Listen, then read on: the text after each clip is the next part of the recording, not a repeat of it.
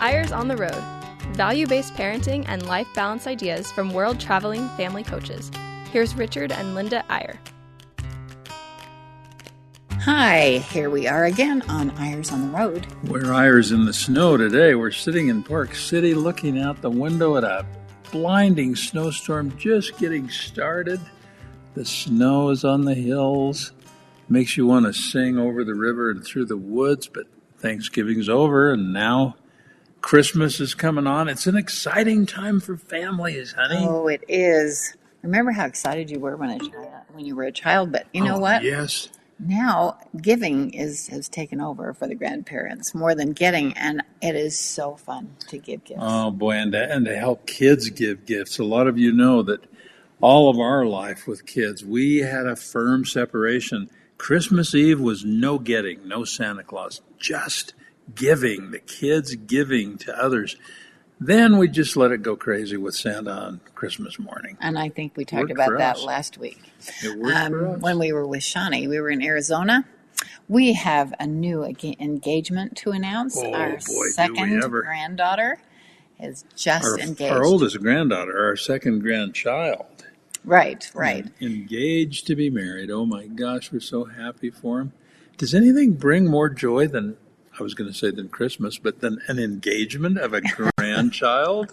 Oh my gosh, goodness! I had come home for a concert at home to Utah, and uh, honestly, Shawni and her daughter Claire got on Instagram or on Facetime, and I thought they'd swallowed a mouse. They they were so excited. I mean, I guess you wouldn't be excited about swallowing a mouse, but I wish I had a picture of those faces. Like, what could have happened? What could have happened? They were so excited, and it was that their daughter and sister had just gotten engaged over in Hawaii. They're over at we could go on and on about that, but you're probably probably had enough of that. But Yeah. uh, I think it's more exciting than when our kids got engaged in a way because we can just celebrate. We don't have to worry about any of the actual details or Well, the wedding or the. That's true.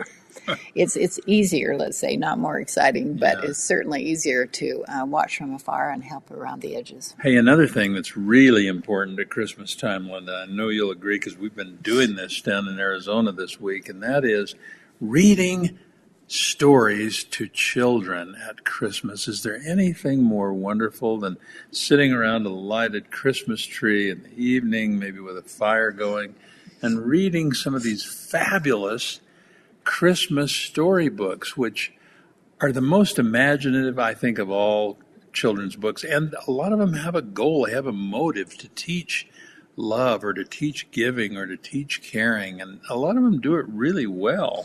They do. You know, it, it reminds me, we just had an opportunity to do that this week. And we don't have little kids around here all the time, but we visited our son in his classroom and third graders. And we, Shawni and Richard and I went in there, and honestly, he has it decorated to the hilt and turned down the lights. Third the grade Christmas teacher, tree was Josh, blazing, and he son, handed this so fabulous book to us to read to these little children. And it was so So picture this the lights are off, that just the tree is lit. Here's these 30 little third graders who are the cutest age in the world anyway, right? Oh, they're Eight so old. cute. and we're going to read them this book called The Quilt Maker's Gift. Oh my goodness. It was so fun.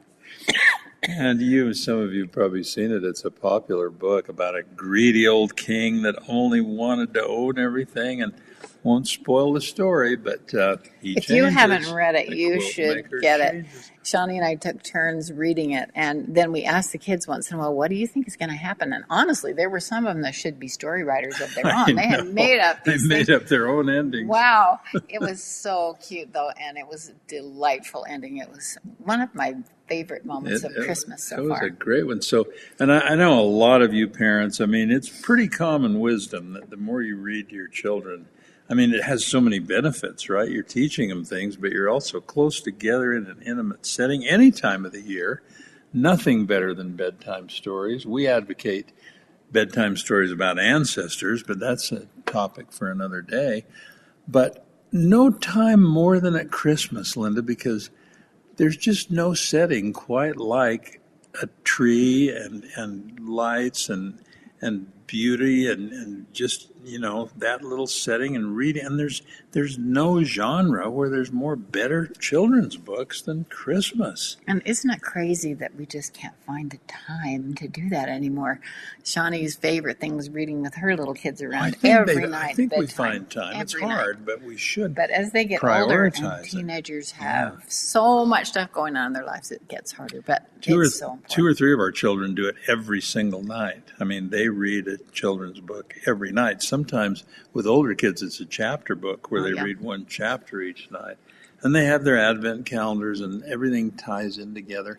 But today on the show, we're doing an interesting little nexus or the sort of coming together of two really powerful parenting thoughts that really fit well together. And the first one, as you know, is how important it is to read to our children, especially the little children, and especially at Christmas time.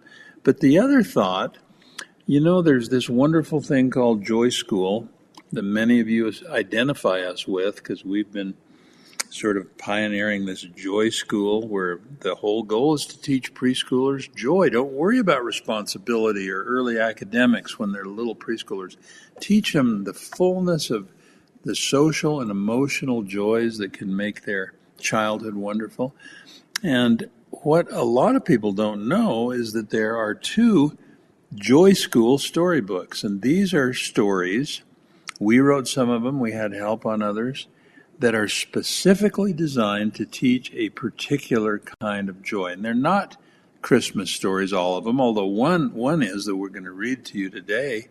But um, these are available. They're you know they're they're wonderful, and we're gonna we're gonna share some of them with you, not only to illustrate how beautiful stories can be in teaching a particular principle for children, but also illustrating how joy is the focal point we all ought to have in our minds at Christmas time. So, should we start off with a Christmas story, Linda? Well, sure. And we haven't read this for a few years. This book is old, and maybe some of you have seen it if you've done Joy School, but it is illustrated by different artists. And actually, uh, Shawni and Saren did a couple of these in the olden days. And again, they're each designed to teach a particular joy. This first one, which is appropriate given what we've been talking about, is called The Ping Pong Ball and the Christmas Tree Bulb. And it is written, believe it or not, to illustrate the joy of being happy with who you are and recognizing and feeling secure in your own uniqueness as opposed to wanting to be like someone else, which is a big problem with little kids. So we're going to give it a go here.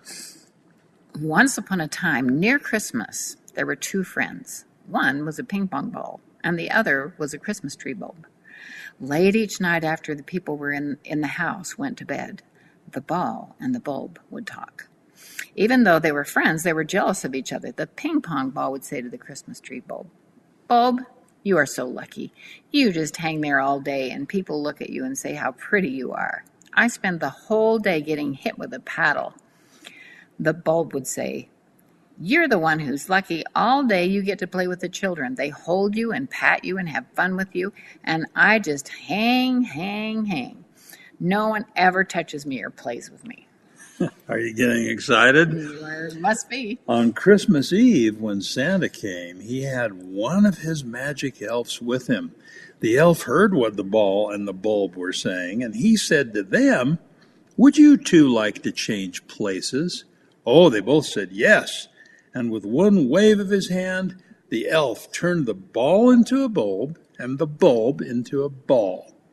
Just before the elf went up the chimney with Santa, he said, The only way you can change back into what you were is to get very, very wet. At first, the bulb was happy being a ball. The children picked him up and played with him, but after a while he got dizzy from flying through the air, and soon he began to miss the tree branch where he used to live. He wanted to be back there doing what he was supposed to do, hanging nice and still and looking pretty. The ball was happy for a few minutes being a bulb. He enjoyed being shiny and bright, and after a while, though, he got bored. His neck hurt from hanging on the tree, and he missed the children and the paddles. He realized that he was meant to be a ping pong ball. He was good at that, and he was not good at being a bulb. Both the ball and the bulb were sad. They wanted to be themselves again. Soon they were both wishing that someone would throw water on them so they could change back. They got more and more sad. Finally, they got so sad that they started to cry. Their tears got them wet, and suddenly they change back into themselves. Wow. what a story. It doesn't work quite as well without the illustrations. The illustrations, The illustrations are, are darling. really cute. They're so cute. That came out of your mind, honey, a lot of years ago. This mind is so Well, wait a second. Now, this was illustrated by a lovely Joy School mom named Karen Foster, and she really did a good job on that. So that's the kind of little short stories. And again, that's not just to illustrate Joy School stories, but a lot of times the best stories for little guys, little preschoolers, are short ones. right. You know, and Their then the- attention span is the eight-year-olds that we were reading to the other day, they we, we could have gone on for hours with them. Yeah, they were so caught up in the story. Um, let's read one more before we before we take a break. I think we have time. Uh, three. min- Well, let's not. Let's. We'll come back and read you two more after the break. But let's talk in general about this for a minute, honey. What do you think? I mean, everyone knows that it's good to read to children, but why? Let's really explore that. Why? What is the magic? What does it do? What happens? What transpires when a parent is reading to a child or to a couple of children? Well, first of all, there's a closeness that you can only get while you're reading a story because the child is usually engrossed in what, not always, but engrossed in what you're saying. But most of all, it puts them into a different world. You know, they've been in their, their hard world. I mean, it's hard for moms, it's hard for dads, it's hard for kids, but it puts them into an entirely new world. And it's so wonderful to think and imagine and, and you know, go to a place where they haven't been. I think that's exactly right. And usually, I mean, picture yourself doing this. Usually, when you're reading to a child, you're cuddled up with that child. That little little boy or little girl or both are on your lap, and you're seated comfortably, and there's a warmth to it physically and emotionally. And the picture books, I that's why I love. You know, I, ha- there's a lot of things I wish. I wish I was a musician. I wish I was an artist. I wish I could, you know, create some of these fabulous. To have a really good children's book, it's got to have fabulous illustrations that that appeal to both an adult and a child. And there are some that do to one and some that do to another. But that pulls the child in, and then they listen to every word. And don't turn the pages too fast. Sometimes you want to take your time, read a page, and let the child look at the picture for a while. Some of them take a few minutes to assimilate. Yeah, and sometimes if they're just a few words on a page, it goes by fast. But before uh, you leave that, I do have to say, um, I wish we had pictures here on the radio because there is a picture of Richard sitting on a couch in a five story walk up in New York City with Zara, a three year old, on his lap, two and a half year old, I guess, on his on one knee, and then he's holding Dean, this little baby, on the other, and he's reading this story to Zara, and they're both so engrossed that, that you didn't notice that Dean's head is hanging off, just almost And, and he threw up on me, I think, if I remember. I don't know about that day or not, but it was so funny. It's such a funny picture because you're totally unaware of Dean, who was asleep, but he just looked like his head was going to fall off. And there was Zara totally wrapped up in the story. And one more suggestion I'm going to make, and a lot of you are way ahead of me on this, but when you're reading books to children, especially young children, um, pause not only to look at the pictures a little longer, ask them some questions. Ask them, what do you think is going to happen on the next page before you turn the page? Or ask them, why do you think he did that? Or ask them, look at his face. Why does he look like that? Yeah. let the child really get into it and, and don't tell them those things don't give them the answers just ask them they'll come up i'll tell you right they'll come up with some answers that are better than you could give Yeah, kids are so delightful. So hang on. And we are going to just take a short break and then we'll be back with another couple of awesome stories.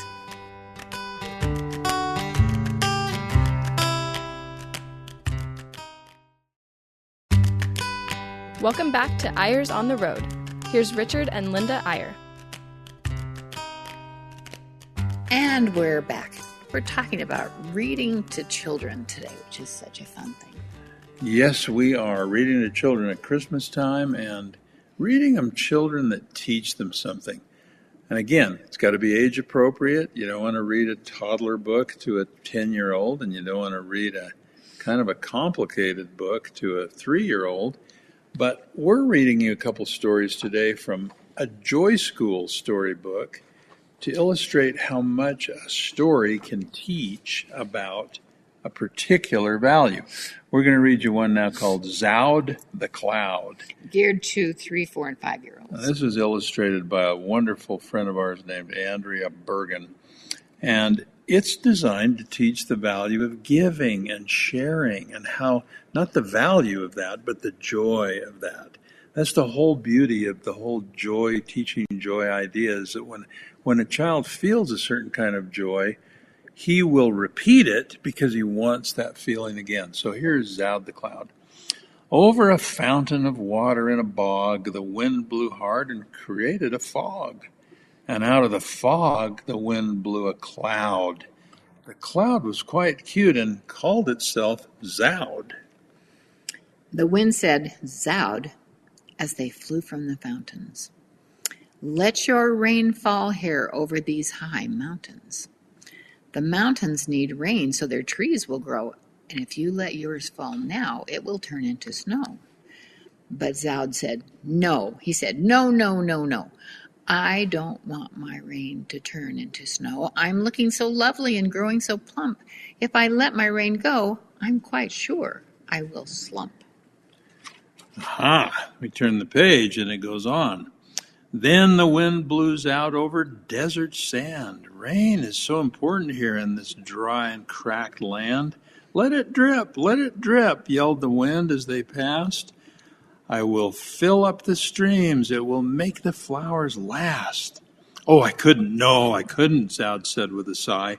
If I let my, my rain go, I could feel so, so dry.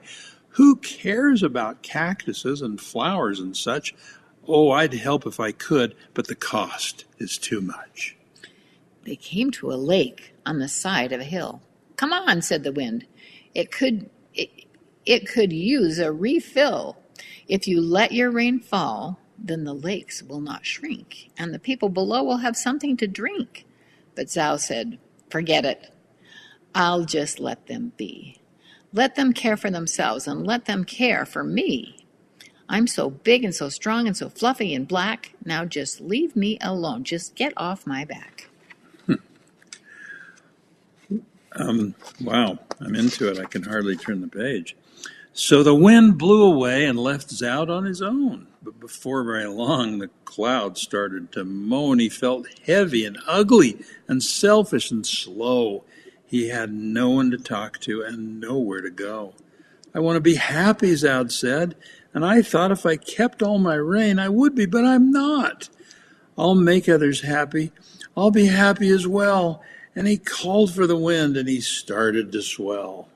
Then he flew to the desert. With the lightning and thunder, he splashed his rain down upon all that was under. The flowers leaped up, and the brown land turned green.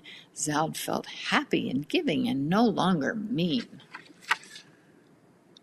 With a glad gust, the wind pushed him on with his flight and lifted him high over mountain of white.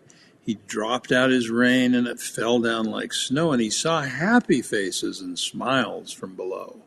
He was smaller and white when he came to the lake, but he still had more water.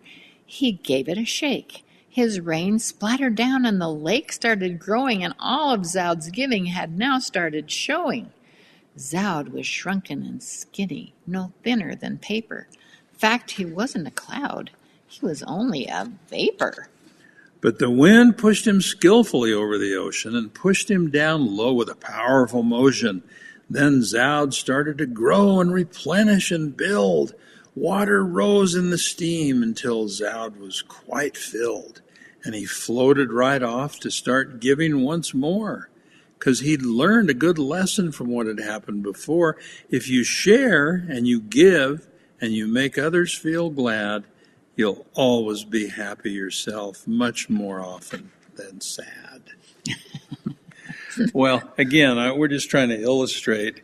Now, again, if you could see the pictures, the kid is into it, a little kid, he's seeing the cloud get swollen and ugly, and then he's seeing it release and give, and he's seeing how happy it makes him. And then that's a perfect example of the kind of a story where you're done with the story, but you're not done with the discussion. What made that cloud feel happy? What made him feel sad? Does that work with people too, as well as clouds? I mean, it's easy, it's obvious what you ask, but I promise you, little children will give you answers that are so cute and so surprising that it'll keep the conversation going. It's amazing. It's amazing. It's it's things that you could never think of. The things that come out of the mind of, mind of a child are just remarkable.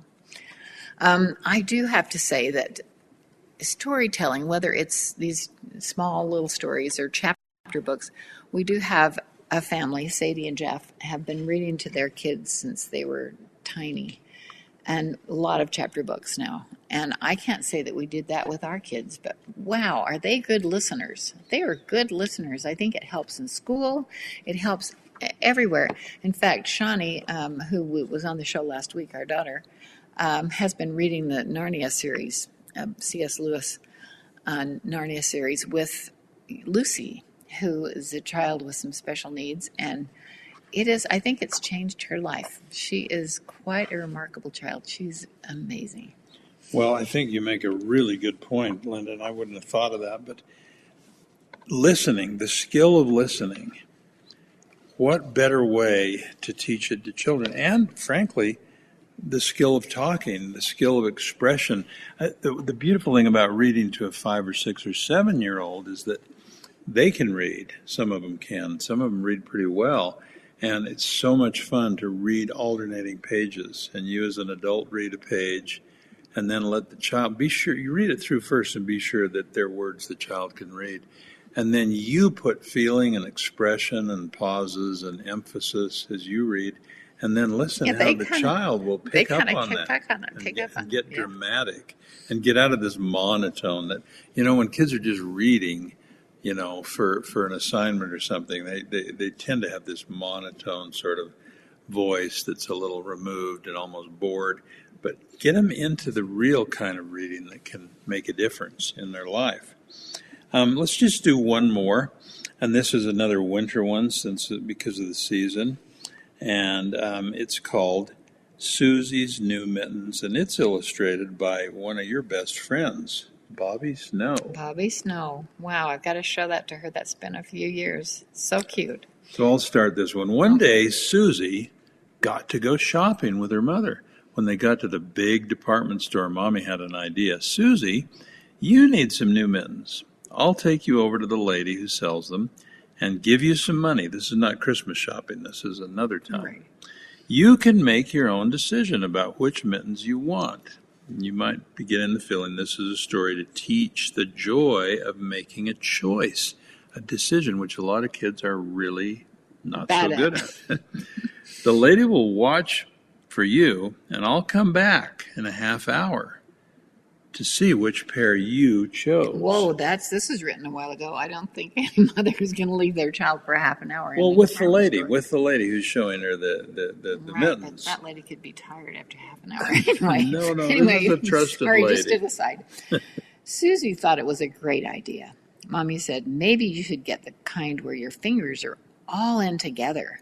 They're warmer than the kind with the place for each finger, but you can make your own choice. It's up to you. The lady, who was a good friend of the mother and, and was trusted, oh, good. showed Susie all different kinds of mittens and gloves. Susie was excited to make her own decision. She started trying them on. She tried on some that had a place for each finger, even though she knew they weren't as warm. And she tried on some very fat, fluffy, woolly ones where all the fingers were together and the thumb was just by itself. She tried on some shiny gray and red ones that the lady said were waterproof. There were so many kinds. This was a hard decision. Then the lady had to help someone else for a minute, and she said Susie Susie could try on any mittens that she liked.